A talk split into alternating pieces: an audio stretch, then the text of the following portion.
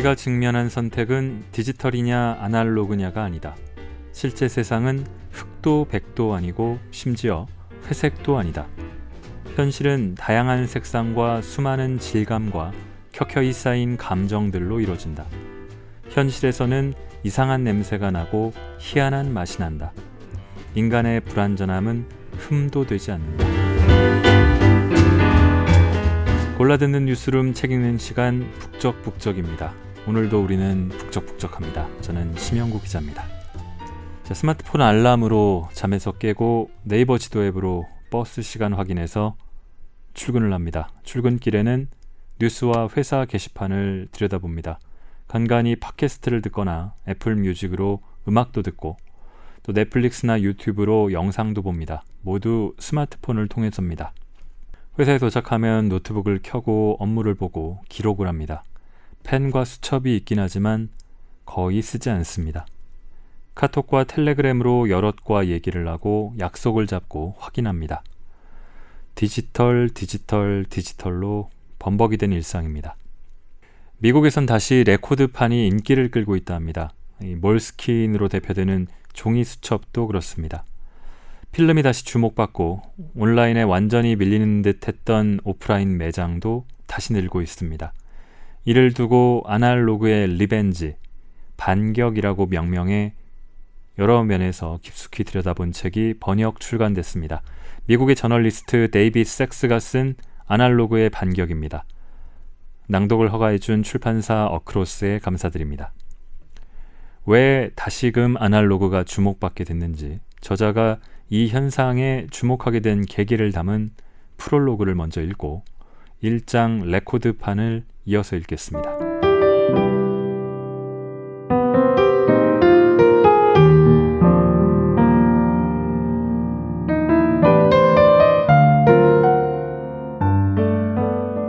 (2012년 6월) 캐나다 토론토의 리틀 이탈리아 지역에 준 레코드라는 상점이 문을 열었다. 아내와 내가 새로 산 집에서 한 블록 반 정도 떨어진 곳이었다. 준 레코드는 내가 어린 시절 종종 들렀던 비좁고 먼지 가득한 음반 매장과는 전혀 다른 모습이었다. 밝은 불빛에 모던하고 깔끔해서 상류층을 위한 고급 상점의 느낌마저 들었다. 집을 사고 나서 동네를 산책하던 나는 준 레코드 안의 턴테이블에서 흘러나오는 아름다운 음악 소리에 반해 걸음을 멈췄다. 아레사 프랭클린의 연주 실황 음반 필모어 웨스트 라이브가 턴테이블에서 돌아가고 있었다. 햇볕이 쏟아지는 여름날 소울의 여왕 프랭클린의 노래가 우리 동네의 분위기와 너무나 멋지게 어우러졌기 때문에 나는 홀린 듯 가게 안으로 들어섰다. 레코드의 가격을 물었고 가게를 나설 때는 프랭클린의 앨범이 내 품에 안겨 있었다. 나는 기쁨에 춤이라도 추듯 집으로 돌아왔다. 많은 음악 팬들이 그랬던 것처럼 나도 앞선 10년 동안 모아두었던 음악을 물리적 실체로부터 차츰 분리해냈다. CD의 곡들을 아이튠즈에 담았다가 다시 아이폰으로 옮겼고 결국엔 클라우드로 이전했다. 여전히 턴테이블은 가지고 있었다. 내 친구 데이빗 레비가 선물한 오래된 테크닉스 턴테이블은 박스째로 부모님 댁에 2년 이상 완전히 방치되어 있었다. 내가 준 레코드 매장에 지불한 20달러는 지난 2년간 어떤 종류의 음악에 썼던 금액보다도 큰 액수였다.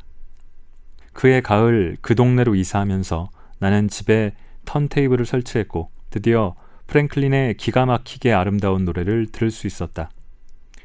Respect가 흐르고 불과 몇 소절도 지나지 않아 내가 이렇게 열심히 듣는 음반은 정말 오랜만이구나 하고 깨닫게 되었다. 내 컴퓨터에 있는 아이튠즈를 마지막으로 열어본 게 벌써 몇 달 전이고 내 휴대전화에는 아무런 음악도 담겨 있지 않았다. 내 앨범들은 전부 예전 이메일이나 갖가지 파일들과 함께 하드드라이브 어딘가에 숨어 있다. 나는 보통 부엌이나 차에서 공영 라디오 방송을 들을 뿐이고 동생에게 이용권을 선물 받은 알디오도 앱을 실행시키고 나면 무슨 음악을 들을지 결정하지 못해서 멍하니 쳐다볼 때가 많다. 알디오에서 제공하는 옵션은 무한해서 문자 그대로 세상의 모든 싱글 앨범과 모든 노래를 들을 수 있다. 나는 무슨 음악을 듣고 싶었던 걸까? 마치 디지털 음악의 편리함이 음악을 듣는 행위에서 즐거움을 쏙 빼내버린 것 같았다. 온 세상의 음악을 클릭 한 번이면 들을 수 있지만 나는 그것도 귀찮았다. 곡을 하나 들으려다가도 이것보다 더 좋은 노래가 있지 않을까 하는 생각에 계속 노래를 찾기만 했다. 뭔가 중요한 게 빠져 있었다. 지금 돌이켜보니 내가 잃어버린 그 뭔가를 되찾는 방법이 바로 레코드였다. 그 후 기회가 있을 때마다 음반을 샀다. 처음에는 준 레코드의 할인 코너에서 옛날 재즈나 소울 뮤직 앨범을 샀지만 곧이어 갓 찍어낸 새 음반들도 사게 되었다. 주로 준 레코드의 매장 직원과 이야기를 나누다가 알게 된 아티스트나 밴드의 새로운 앨범들이었다. 매장에 턴테이블에 틀어놓은 음악을 듣고 곧바로 그걸 사는 경우도 많았다. 처음 이사 왔을 때만 해도 낡은 음반 10여 개가 전부였지만 그 숫자가 빠르게 늘어나더니 마침내 아내가 집의 절반을 잠식해가는 레코드판의 개수를 엄격히 제한하기에 이르렀다. 하지만 음반 모으기에 심취한 내 귀에 아내의 경고 따위는 들어오지 않았다. 레코드판에 대한 약간의 집착은 넵스터에서 음악을 다운로드 받기 시작한 이후 잠들었던 내 안의 무언가를 깨웠다. 바로 음악을 손으로 고르고 구매하는 육체적인 즐거움이었다. 레코드점에 들르기만 하면 내 지갑에 들어있던 10달러 지폐가 저절로 기어 나오는 것 같았다. 30분쯤 후 앨범을 팔에 끼고 나오는 내 얼굴은 마치 그 음반에 수록된 곡을 모두 녹음하고 나온 가수처럼 뿌듯함이 가득했다. 그 음반에 담긴 곡들을 전부 공짜로 받아 다섯 가지 기기에서 들을 수 있는 시대에 나는 플라스틱으로 만든 쉽게 긁히고 무겁고 까다로운 음반을 사는데 상당한 돈을 지불하고 있었다. 더구나 그 음반으로 음악을 들으려면 중고차만큼이나 관리가 까다롭고 유지비가 많이 드는 기기를 이용해야 하는데도 말이다. 정말로 비합리적인 짓이었다. 하지만 나만 그런 정신 나간 짓을 하는 게 아니었다. 몇 달에 한 번 꼴로 새로운 음반 가게가 문을 열거나 기존의 음반 매장이 2호점, 3호점을 내는 것이 눈에 띄었다. 그때마다 작은 기적을 목격하는 기분이었다. 사람들의 머릿속에서 음반 가게는 이미 10년 전에 멸종했어야 하는 디지털 시대에 적응하지 못하고 죽어가는 유통업을 상징했다. 아무도 음반 매장을 새로 열지 않았다. 어느 누구도. 공룡처럼 멸종한 줄로만 알았던 음반 가게들은 벼랑 끝에서 살아 돌아와 우리 곁에 모습을 드러냈을 뿐만 아니라 세계 구석구석으로 퍼져나가고 있다. 음반 매장들이 망했다는 소식을 전하던 뉴스는 준 레코드와 같은 음반 매장이 다시 문을 열고 있다는 도저히 불가능해 보였던 소식을 전하더니 이제는 음반 매장이 다시 돌아왔을 뿐만 아니라 성업 중이라는 선언을 하기에 이르렀다. 음반 신보의 발행량과 판매량은 지난 10년 동안 10배 이상 증가했고 그 결과 턴테이블의 판매와 음반 매장의 개장 역시 증가했다. 매출 성장보다 더 의미 있는 것은 누가 음반을 사느냐였다. 준 레코드의 점원인 앤드류 저커먼은 긴 머리에 자기 주장이 강한 사람이다. 그에 따르면 지난 10년간 레코드점 손님은 대개 1달러짜리 세일 코너 명반을 찾는 쉰내나는 남자들이었다.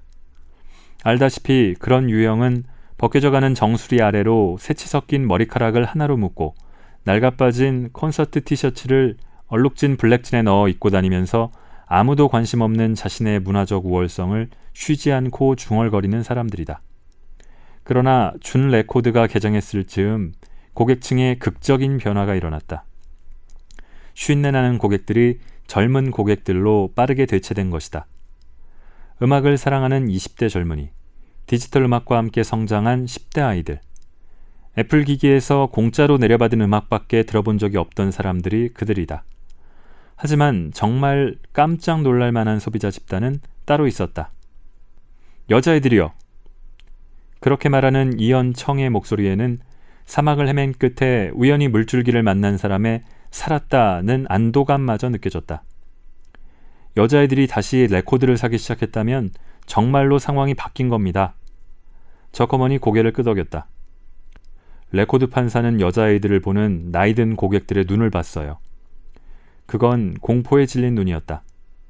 여자들이 다시 레코드판을 사고 그 숫자가 늘어난다는 것은 음반 매장이 전체 문화의 지평에서 제 위치를 찾아간다는 신호였다. 어딘가 쿨한 곳에서 젊은이들이 음악을 찾기 위해 모여들어 서로를 발견하고 있었다. 미디어와 음반업계 사람들은 전 세계적으로 레코드판이 다시 인기를 끄는 놀라운 현상을 어떻게 설명해야 할지 몰랐다. 진짜, 노스탤지어, 밀레니얼 세대 같은 마케팅의 유행어들이 다양하게 조합되었고 어떤 사람들은 모두가 싫어하는 힙스터들에게서 흥행의 원인을 찾았다. 내가 보기에 레코드판이 다시 인기를 끄는 것은 좀 더 거시적인 현상이다. 바로 아날로그의 반격 말이다. 우리는 하루가 멀다 하고 디지털 테크놀로지에 의해 개선되고 바뀌고 완전히 재편되는 것들을 보게 된다.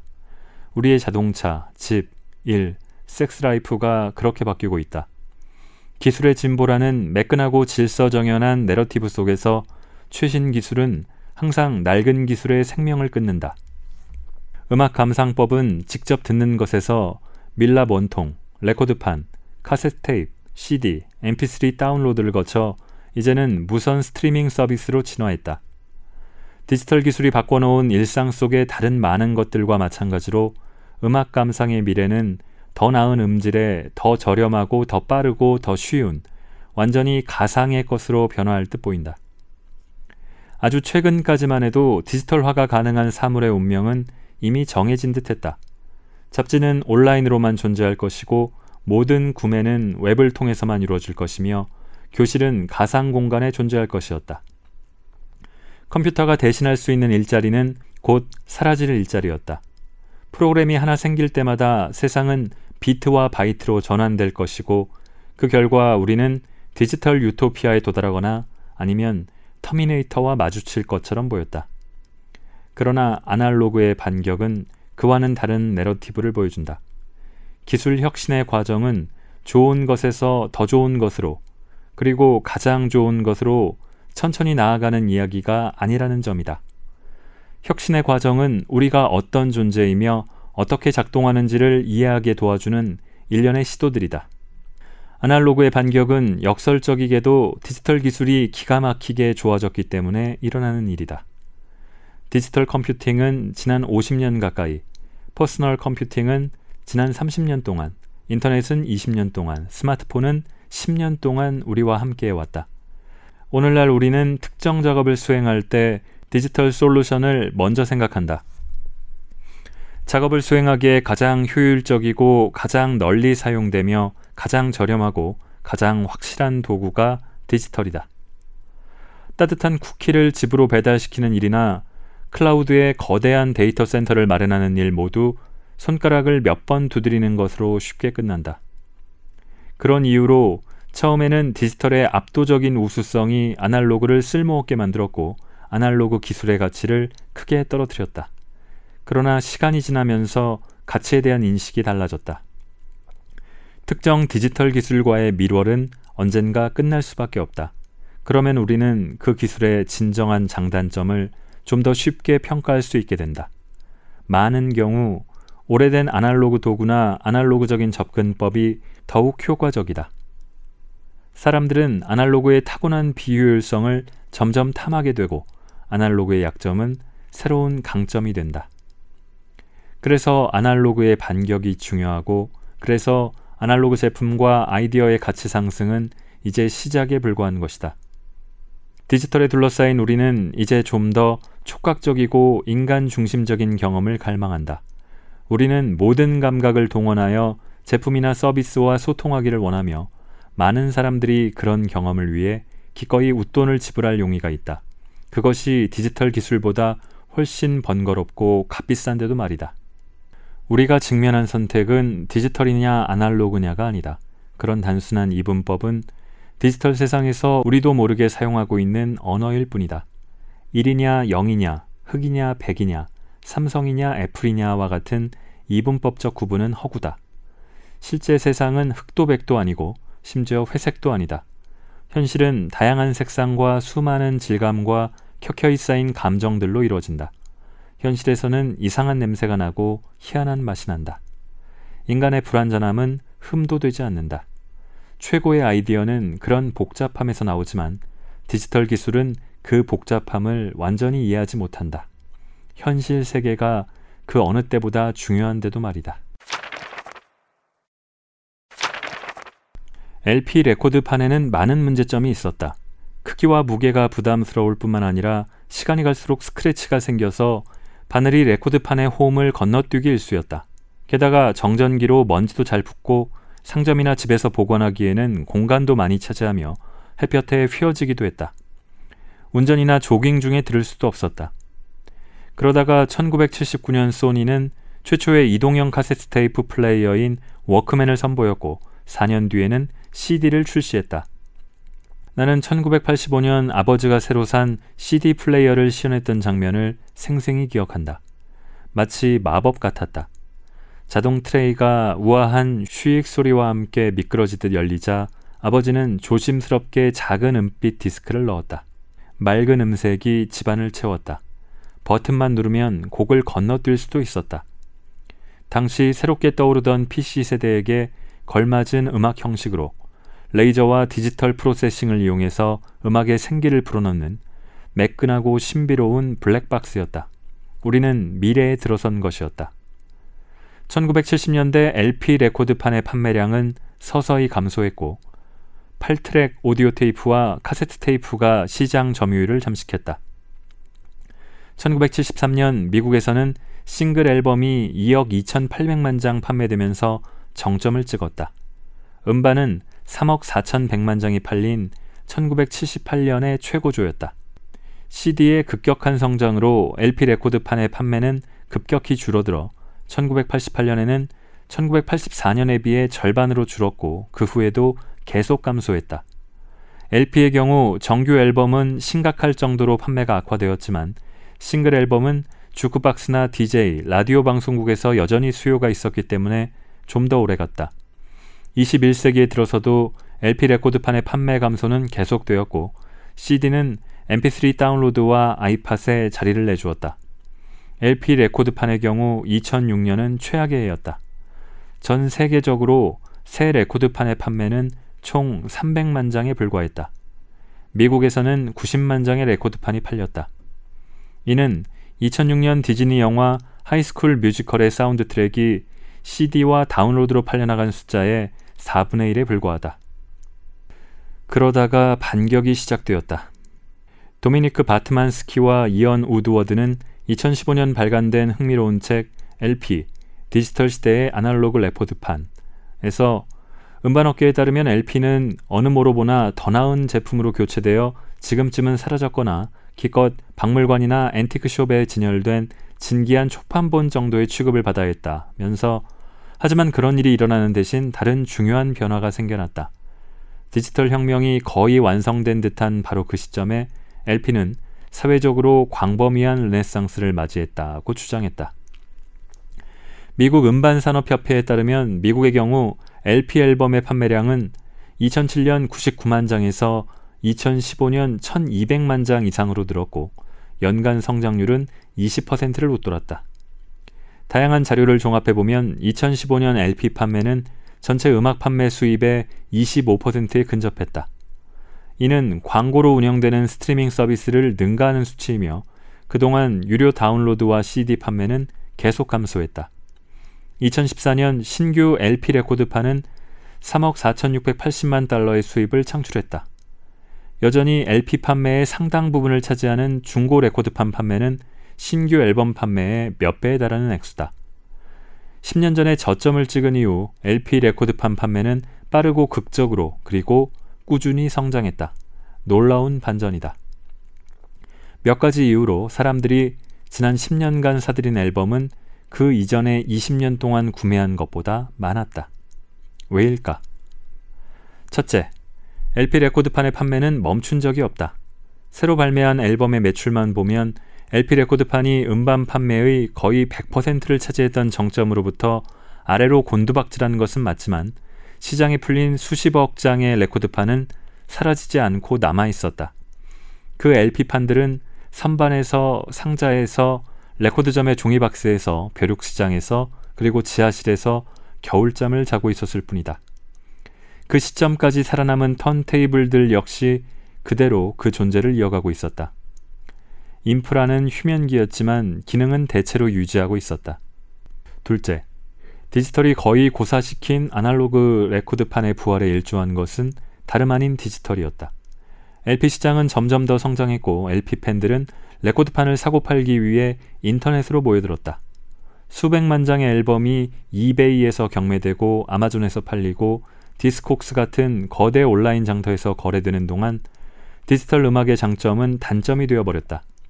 mp3의 등장으로 사정이 나빠진 것은 레코드판보다는 CD였다.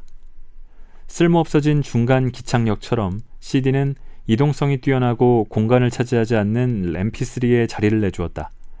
mp3는 음질의 손실 없이 무한대로 복제되기 때문에 불법 다운로드 앨범은 합법적으로 구매하는 앨범과 전혀 차이가 없었다. 1999년 넵스터가 이 사실을 대중에게 분명하게 가르쳐 주었고 음반 산업은 그 후로 다시는 회복하지 못했다. 음악이 물리적 실체와 분리되고 나니 공급이 수요를 크게 초과하게 되어 사람들은 음악을 사려 하지 않았다. 갑자기 아날로그 앨범은 소비할 가치가 있는 매력적인 대상에서 제외되었다. 디지털 음악을 듣는 사람들 사이에서 앨범은 아무런 차별점을 갖지 못했고 음악을 손에 넣는 데는 아무런 노력도 들지 않았으며 취향은 아무런 의미를 갖지 못했다. 자신이 아이튠즈에 담아둔 음악 목록이나 스트리밍 서비스의 플레이리스트가 얼마나 훌륭한지를 자랑하는 것은 아무런 의미가 없었다. 음악은 하드 드라이브 안에 숨어 있는 1과 0으로 이루어진 데이터가 되어버렸다. 하지만 눈에 보이지도 않고 만질 수도 없는 데이터만큼 지루한 것도 없다. 그 사이 LP 레코드판의 단점으로 여겨졌던 것들이 이제는 매력 요인이 되었다. 레코드판은 크고 무겁다. 게다가 만들고 구매하고 재생하려면 돈과 노력이 들어가고 취향도 필요하다. 사람들은 레코드판을 보면 손으로 넘겨가며 살펴보고 싶어 한다. 소비자는 돈을 주고 레코드판을 얻었기 때문에 그 음악을 진정으로 소유했다는 의식을 갖게 되며 이는 자부심으로 이어진다. LP 레코드판은 반문화, counterculture라는 명성을 회복하면서 젊은 문화의 핵심으로 재진입했다. 아이들이 레코드판을 사기 시작했어요. LA 음악 업계에 종사하는 톰 비어리가 말했다. 그는 LP 레코드판의 판매가 다시 성장하기 시작한 시점에 워너뮤직에서 중요한 역할을 했다. 자신들의 부모 세대가 아이팟과 페이스북을 이용하기 시작하자 아이들은 뭔가 다른 것을 찾기 시작했어요. 부모가 사용하는 것들은 쿨하지 않으니까요. 마치 로큰롤처럼 말이죠. LP는 이제 더 이상 부모 세대의 물건이 아니에요. 2015년 영국에서 발표된 연구 보고서에 따르면 그해 LP 레코드판의 주 소비층은 18에서 24세였다고 한다. 그 연구를 진행한 뮤직 워치는 LP 구매자의 절반 이상이 25세 미만이라는 점에 주목했다. 나이 지긋한 복고풍 추종자도 쉰내나는 노인들도 아닌 난생 처음 레코드판을 접한 아이들이다. 베이비붐 세대인 부모들이 새로 구입한 아이패드와 스포티파이 계정을 자랑하는 동안 자녀들은 오래된 턴테이블의 먼지를 털어내고 현금으로 새 앨범을 샀다. LP 레코드판은 복고 페티시에서 새롭고 쿨한 소비재로 바뀌었다. 광고 캠페인에 패션 잡지에 그리고 부티크 호텔에 턴테이블이 등장했다. 하루가 멀다 하고 20대 초반 아이들에게 레코드판에 바늘 올리는 방법을 알려줘야 했어요. 텍사스주 휴스턴에서 2011년 말 개장한 레코드점 하이츠 바이닐의 점주 크레이그 브라운이 말했다. 그 아이들은 처음 경험하는 거예요. 그게 바로 시장이죠. 나는 지금까지 LP의 반격을 이야기하면서 사운드의 역할에 대해서는 애써 논하지 않았다. 그 이유는 논의가 음악의 포맷들 간의 비교로 흐르면 곧바로 압축 비율, 스피커의 주파수, dynamic range 같은 기술적 토론으로 발전하기 때문이다. 오디오 애호가들은 턴테이블에 바늘 달린 팔의 균형을 잡아줄 가장 완벽한 무게를 평생 찾아다닐 수도 있는 사람들이고 인터넷에는 사람이 과연 웨이브 파일과 mp3 파일의 차이를 다섯 개의 서로 다른 헤드폰 브랜드로 구분할 수 있느냐를 두고 싸우는 토론방들로 가득하다. 디지털 뮤직은 아날로그 사운드의 웨이브를 1과 0으로 변환하며 그 과정에서 불가피하게 많은 정보와 사운드를 희생한다. 대개 디지털 파일은 다운로드와 스트리밍이 용이하도록 작은 사이즈로 압축되며 이를 만회하기 위해 음량은 대폭 상향 조정된다. 하지만 이런 것들은 음질에 그다지 신경 쓰지 않는 대부분의 청취자들에게는 큰 문제가 되지 않는다. 사운드가 문제되는 곳, 아날로그 음악이 LP의 재기에 필적할 만한 반격을 펼치는 곳은 바로 스튜디오다. 1990년대까지 거의 모든 음악은 자기 테이프에 녹음되었다. 이 테이프들은 단선적이고 용량이 제한되어 있기 때문에 이미 녹음한 것을 수정하려면 그 위에 다시 녹음하거나 면도날로 테이프를 끊어야 했다. 디지털 신시사이저 같은 디지털 음악 장비들은 1960년대 말경 등장했지만 1991년 프로툴스라는 오디오 편집 소프트웨어가 처음 소개된 후에야 음악 프로듀서와 엔지니어들은 테이프의 제약에서 자유로워졌다. 그들은 컴퓨터에서 특정 독주부나 사운드를 잘라 붙일 수도 있고 마음에 드는 곳에 마우스로 끌어올 수도 있다. 뮤지션들은 어떤 곡을 들으면서 마음에 드는 부분들을 잘라 붙여 새로운 곡을 만들거나 취소 버튼을 클릭하여 원상태로 되돌릴 수 있었다. 더 이상 실수는 존재하지 않았다. 2000년대 초에 이르자 디지털로 녹음한 음악은 업계 표준이 되었다. 하드드라이브의 용량과 처리 능력이 극적으로 향상되면서 프로툴스의 가격이 떨어지고 뮤지션들은 자기 집에 개인 스튜디오를 꾸릴 수 있게 되었다. 디지털이 녹음 스튜디오를 완전히 장악한 것처럼 보이던 바로 그때 아날로그가 반격을 개시했다. 미국의 전통 음악, 블루스, 클래식 록 등 자신에게 영감을 주는 사운드를 찾는 뮤지션과 프로듀서, 그리고 엔지니어들은 녹음 프로세스가 사운드에 어떤 영향을 주는지 고민하기 시작했다. 화이트나 데이브 그롤, 질리언 웰치를 포함한 이들 아티스트들은 오래된 테이프 기계와 빈티지 스튜디오 장비들로 실험을 시작했고 한때 이용했던 아날로그 방식으로 되돌아갔다. 비평가와 팬들은 이 앨범들의 소리가 다르다는 사실을 알아차렸고 업계도 주목하기 시작했다. 2011년 푸 파이터스가 웨이스팅 라이트 앨범으로 그래미상을 수상했다. 그 앨범은 주로 그롤의 차고에서 아날로그 장비를 사용하여 한 곡당 적게는 3번 만에 녹음되었다. 이후 그런 아날로그 사운드를 찾으려는 뮤지션들이 내슈빌로 몰려들면서 시내에는 아날로그 사운드에 특화된 스튜디오들이 들어섰다. 뮤지션과 밴드들이 아날로그 스튜디오를 찾는 이유는 디지털 스튜디오가 가진 무한한 옵션, 변형과 조절의 가능성, 그리고 플러그인이 결코 도달하지 못할 완벽성이라는 끊임없이 움직이는 표적을 만들어내기 때문이다. 디지털로는 분명한 결정을 내릴 필요가 없다. 언제든 마우스를 끌어다 사운드를 조금씩 바꾸고 마음에 들지 않으면 클릭해서 취소하면 되기 때문이다. 그와는 대조적으로 아날로그의 작업 흐름은 훨씬 제한적이다. 음악을 연주하고 테이프에 녹음해서 다시 들어본 다음 그게 좋은지 아니면 다시 녹음할지 결정한다. 지나치게 단순화한 것처럼 들릴지 모르지만 마일스 데이비스의 Kind of Blue부터 비스티 보이스의 License to Ill에 이르기까지 우리가 아는 대부분의 위대한 음악들이 이런 방식으로 녹음되었고 어떤 곡들은 한 번의 연주로 녹음되기도 했다. 내슈빌에서의 마지막 밤 나는 스톤 폭스바에 가서 버거와 맥주를 즐기며 프라미스트 랜드 사운드라는 local 밴드가 작은 무대에서 공연을 준비하는 모습을 지켜봤다. 내슈빌의 전형적인 록밴드였다. 20대 초반의 젊은이 4명은 데님 바지에 plaid 셔츠를 입었고 머리와 수염의 길이는 전부 제각각이었다. 그 바는 절반쯤만 차 있었고 대부분의 사람들은 휴대전화에 열중해 있었다. 그때 밴드가 연주를 시작했다. 곧 밴드는 wah-wah 페달을 많이 사용한 사이키델리 컨트리 garage 록을 마음껏 쏟아냈다. 더 밴드나 버즈, 올먼 브러더스의 분위기도 났지만 그 밴드만의 개성이 또렷한 내슈빌의 순수한 사운드였다. 첫 곡의 중반부쯤 되었을 때 나는 드러머에게서 눈을 떼고 발을 둘러보았다. 사람들은 음악에 맞춰 머리를 흔들거나 발을 구르고 있었고 그들의 얼굴에는 웃음이 번지고 있었다. 스마트폰은 밴드 음악의 강렬한 에너지에 밀려나 전부 가방이나 주머니 속으로 모습을 감추었다. 그들의 음악은 사람들의 주의를 온전히 그리고 가차없이 빼앗아갔기 때문에 거기에 굴복하거나 아니면 도망가야 했다. 그것이 바로 아이팟과 더불어 성장하며 LP를 만져본 적도 없는 10대들을 LP의 세계로 끌어들이고 나아가 생애 첫 턴테이블을 사게 하는 요인이다. 또한 그것이 LP 레코드판과 아날로그 뮤직이 반격에 나서는 이유다.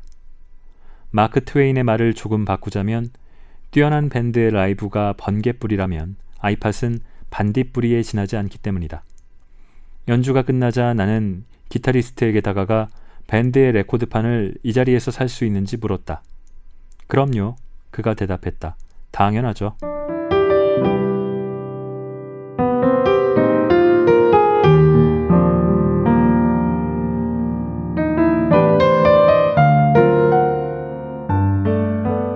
자, 지난 6월 저는 코엑스에서 열린 국제 도서전을 다녀왔는데요.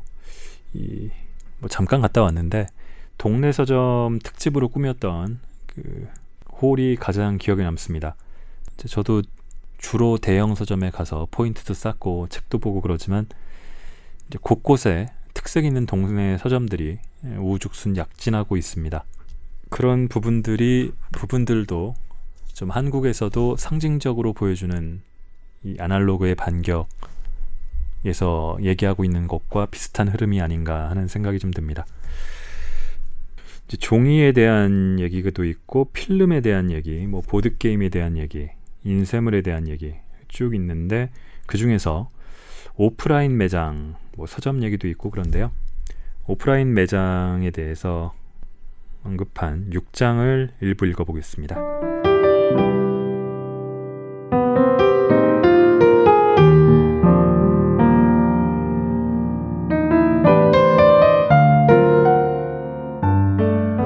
지난 몇 년간 뉴욕 등의 새로 개점한 서점들은 구텐베르크가 인쇄술을 발명한 이래 뚜렷이 바뀐 것이 없는 방식으로 책을 팔고 있다. 가장 큰 차이점은 서점들이 아날로그라는 인식상의 약점을 강점으로 변환시킴으로써 아날로그를 바람직한 라이프 스타일로 고객에게 판매할 수 있게 되었다는 점이다. 이 같은 신세대 서점은 한결같이 스스로를 아마존이나 대형 서점보다 더 개몽되고 더 즐거운 대안으로 규정한다. 이들 서점은 손님들이 쉽게 들어설 수 있는 아늑하고 멋진 공간이다. 책을 잘 아는 친절한 직원과 잘 고른 책들이 있는 이들 서점들은 개성 있는 장소라는 느낌을 준다. 대부분은 지역 작가들을 후원하여 독서 모임과 북클럽과 이벤트를 주관한다. 이 서점들은 아마존이 약점, 실체가 있는 부동산, 진짜 점원, 그리고 제한된 책들, 약점이라고 여겼던 모든 것을 자산으로 바꾸었다. 리테일은 원래 나는 뭔가가 필요해, 가서 사야지 라는 개념에 뿌리를 두었죠. 도나 파즈 코프먼이 말했다. 그녀는 자신의 회사가 지난 24년을 통틀어 어느 때보다 많은 신규 서점과 일하고 있다고 말했다. 그녀의 회사는 이제 미래의 서점 주인들을 대상으로 많은 교육 과정을 운영하고 있다. 오늘날의 리테일은 둘러보기 위한 외출입니다. 리테일은 상품의 구매 장소라기보다는 공간에 대한 느낌과 경험이죠. 이건 중요한 변화입니다. 독립서점이 이런 변화에 보조를 맞추는 것은 어려운 일이 아닙니다. 코프먼의 말이다. 온라인 상거래의 성장에도 불구하고 오프라인 매장은 어느 때보다 강력한 성장세를 보이고 있다. tech 기업들이 이 사실을 모를 리가 없다. 왜냐하면 업계를 선도하는 애플이야말로 오프라인 retail의 상징적인 존재이기 때문이다. 스티브 잡스는 2001년에 애플 스토어를 선보였다. 업계의 애널리스트들은 애플이 다급한 모양이라며 2년 내에 철수할 것이라고 전망했다. 하지만 2년 동안 오프라인 매장은 철수하기는커녕 빠르게 이익을 냈다. 그리고 애플 스토어는 해마다 0.09제곱미터당 거의 5천 달러를 벌어들이는 지구상에서 가장 성공한 매장이 되었고 애플 스토어 직원들은 1인당 50만 달러 상당의 매출을 올렸다. 매년 수억 명의 고객이 애플 스토어를 방문한다. 전 세계의 매장이 500개가 안 된다는 점을 생각해 보면 놀라운 일이다. 당장 애플 매장을 방문해 보라. 매장에는 사람들이 가득하고 계산대 앞에는 10여 명이 줄 서 있을 것이다. 애플은 수년 동안 온라인에서 제품을 팔았지만 애플이라는 브랜드와 제품을 사랑하는 충성도 높은 팬들과는 직접적인 연결점을 갖지 못했다. 특히 그때만 해도 시장을 지배하던 PC와 비교하면 애플 컴퓨터는 상대적으로 틈새 상품이었다. 소비자의 눈에는 애플의 컴퓨터가 다른 제품들과 다를 바가 없고 별다른 가치도 없어 보였다. 애플은 지니어스 바를 만들었다.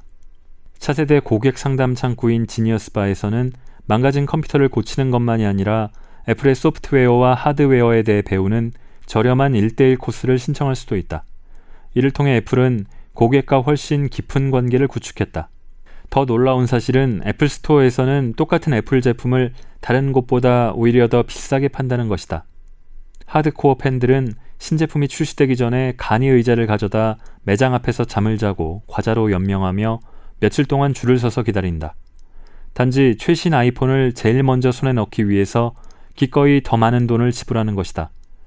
차가운 시장의 논리로만 들여다보면 애플 스토어에서 웃돈을 주고 제품을 구매하는 것은 이성적인 행동이 아니다.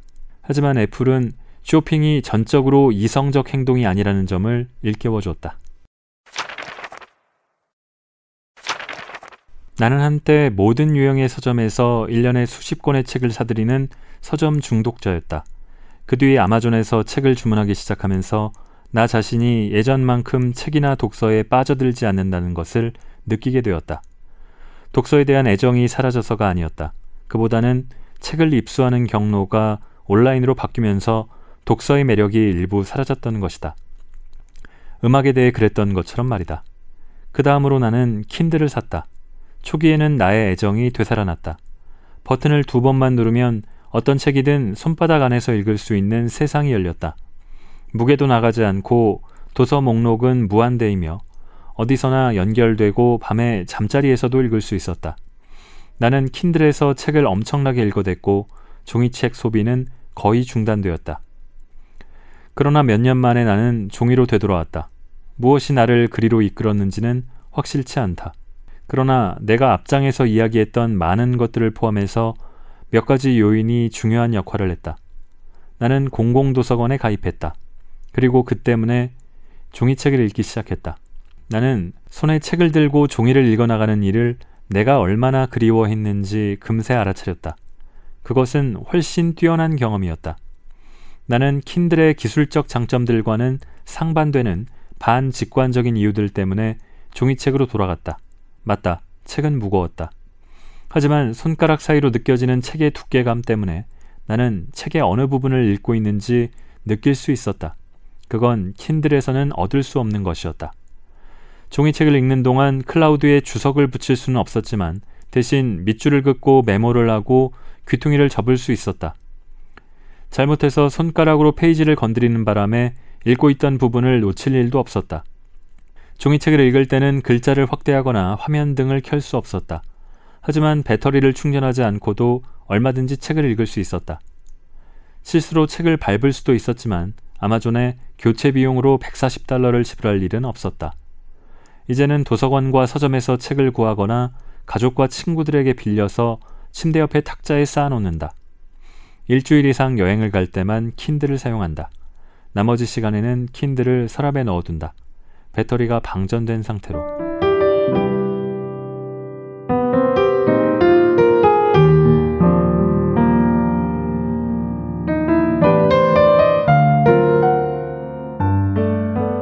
저자는 킨들을 넣어두고 주로 종이책을 읽는다고 하는데 저는 이 아날로그의 반격을 전자책으로 태블릿과 스마트폰을 번갈아 가면서 읽었습니다.